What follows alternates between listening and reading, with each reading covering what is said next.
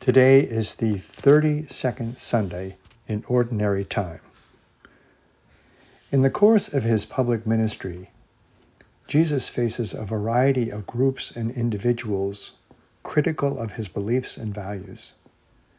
In today's Gospel, Jesus is approached by some Sadducees who question him about the resurrection.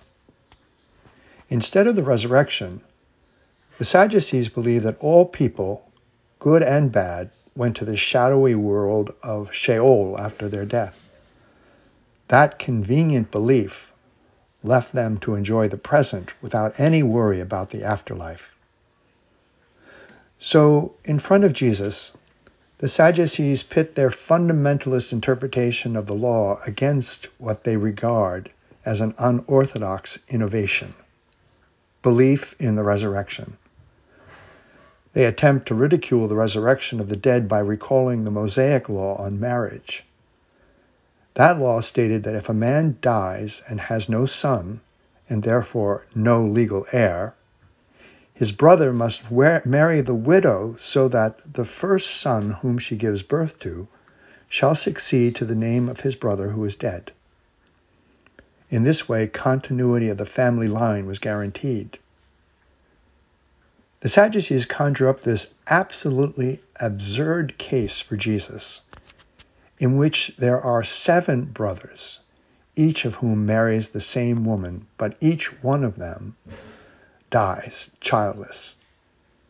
None of the brothers have proved husband in terms of producing an heir. In that case, whose wife would that woman be in the resurrection? In his reply, Jesus makes it clear that there is no comparison between human life shared by all and the resurrection shared by those who are children of God. He makes the distinction between two ages and two peoples the people of this age who live a life peculiar to this time, and the just who are resurrected from the dead into a new age.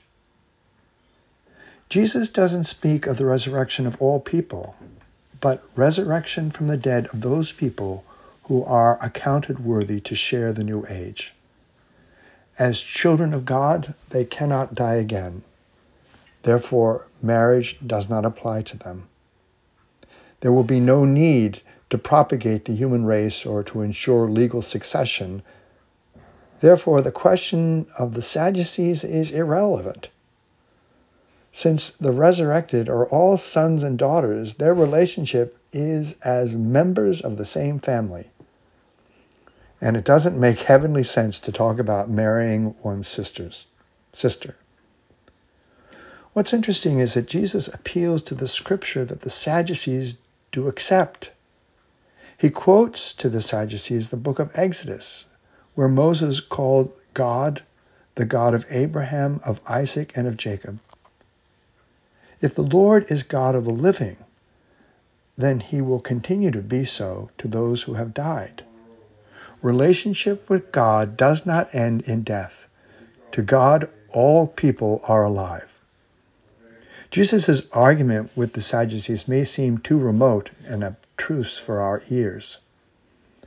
However, religious arguments are not really simple to understand, but sometimes they are worth staying with. Through his argument, Jesus reveals something of his own image of God a God who keeps his promise to his faithful ones even when they die. Jesus does more than argue that case. The time comes when he himself becomes the argument. He undergoes death and he experiences the glory of the resurrection when God refuses to let death have the last word. The risen Jesus is the ultimate argument against the Sadducees. I'm Father Philip Dabney, a Redemptorist stationed in Washington, D.C.